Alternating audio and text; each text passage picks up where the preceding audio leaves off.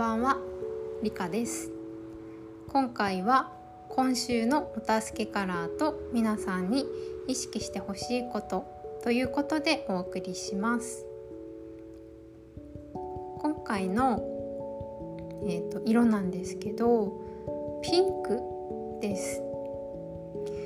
イメージ的にはうーん絵文字のチューリップあるじゃないですか。あのチューリップのピンクとかピンクとかあとハートの絵文字のピンクとかそういうのもイメージしやすいかなと思うんですけどあとはまあ皆さんそれぞれなんか好きな好みのピンクってあると思うんですよ。パステル系のピンクが好きな人もいればあとはなんだろうちょっとビビッドなピンクが好きな人もいると思うしなんか各々に好きなピンクをイメージしてもらえるといいなって思うんですけどまずは。ピンクが持つメッセージに愛を受け入れるっていう言葉があってそうあとは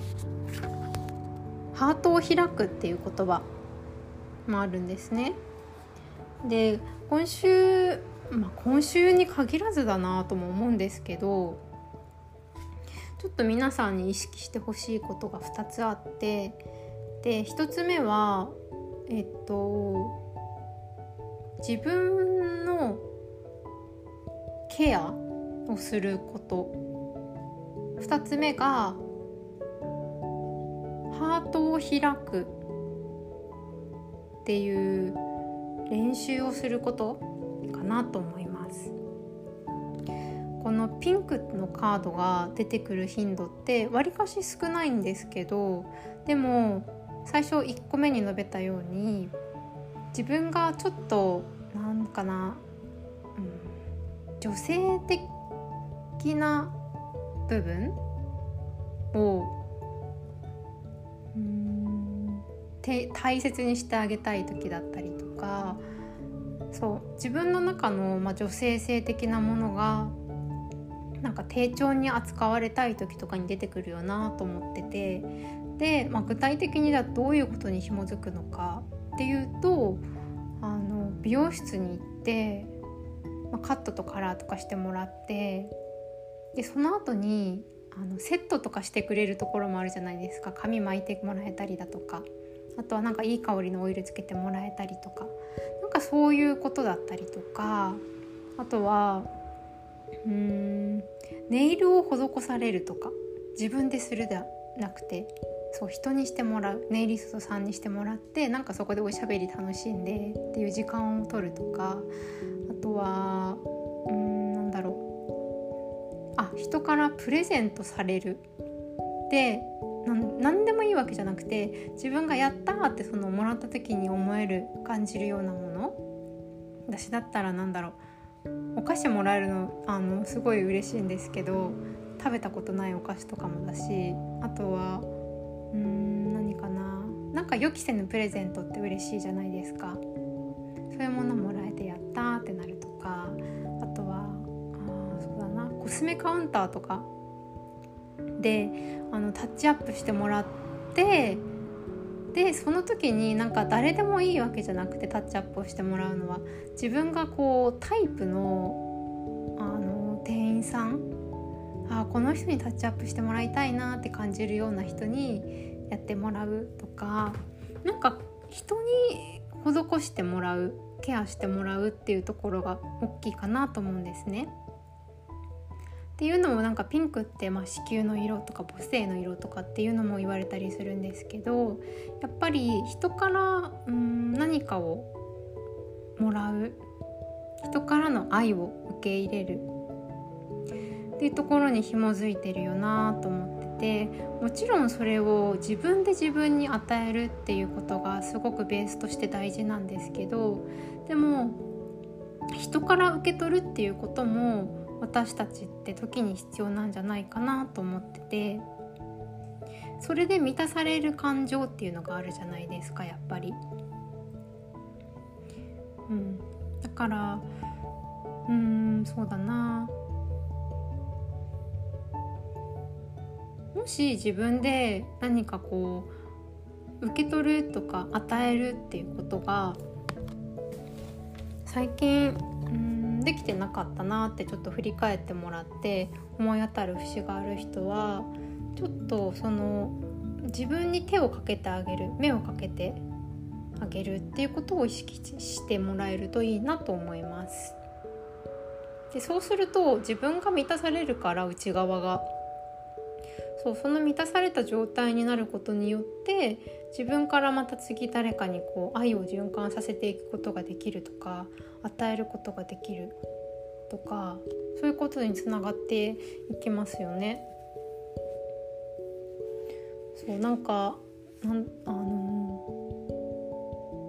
タロットカードにの、えっと、カップの6っていうカードがあって描かれてる絵柄っていうのが男の子、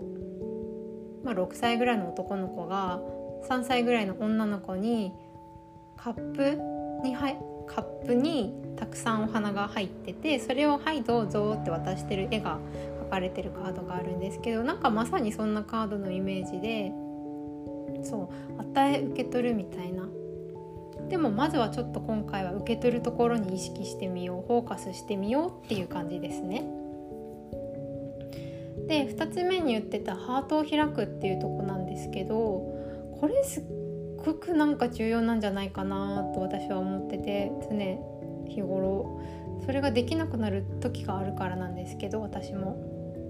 ハートを開くってうーんすごく無防備な状態でもあるよなと思うんですよ。ハートを閉じがちな人はやっぱりうんなんだろう。傷つくのが怖いとか何か自分が嫌な思いをするんじゃないか悲しいことが起きるんじゃないかだから、ま、予防としてうん閉じておこう最初に。そうすれば傷つくことはないから。っていうなんだろう。行動とか思考にうん行きがちな人もいるかなとは思うんですけど自分もそうだったようにうんだけどそこが閉じちゃってると自分が嬉しいって感じることも楽しいって感じることとかそっちも入ってくる機会がなくなるじゃないですかそうすると。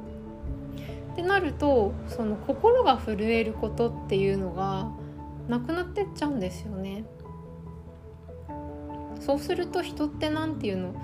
あの心が動かない状態にうん慣れてしまう。で結局あれ私って何が好きだったんだっけ？好きってどういうことだったっけ？っていうのがあの恋愛迷子の人だったりとか自分のことがわからないっていう人だったりとかにこう起きがちなことなのかなと思ってます。だからやっぱりその開いた状態でいるっていうのはもちろん怖いなって思う人もいると思うんですけど自分がこの人にだったらとかこの対象にだったら心を開いていても大丈夫って思える人って人とかあとは動物とかあと大人じゃなくても子供とかうーんなんだろう赤ちゃんだったりとか植物とかもですけどね。なんかそういう自分がこれには心を開けるっていうものに対して開くっていうことのこう積み重ね。プラスその範囲を広げていく。で広げるためにはうーん多分過剰に怖がっちゃってることとか相手とかそういう人とかいると思うんですけどなんで自分これに対してこんなに閉じちゃうんだ閉じてるんだろう怖がってるんだろうもしかしてそれって自分の思い込みかな？っていう視点を持つように心がけてみるとかなんかそういうことも大事なんじゃないかなって思うんですよ。私も過去に恋愛がすごく苦手だったっていう時期があったんですけど、まあ、男性自体に対する苦手意識が強かったんですけどでもそのほとんどって結構過去の経験から来てることだったりとかでもその過去の経験の中にいた登場人物って今はもういないわけで今目の前にいる男性が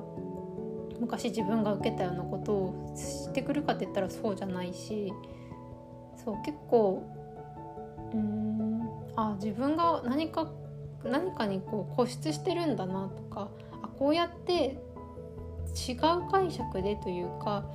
自分にとって都合いい解釈で目の前の物事なり人なりを捉えてたんだなって気づくことがあったんですね。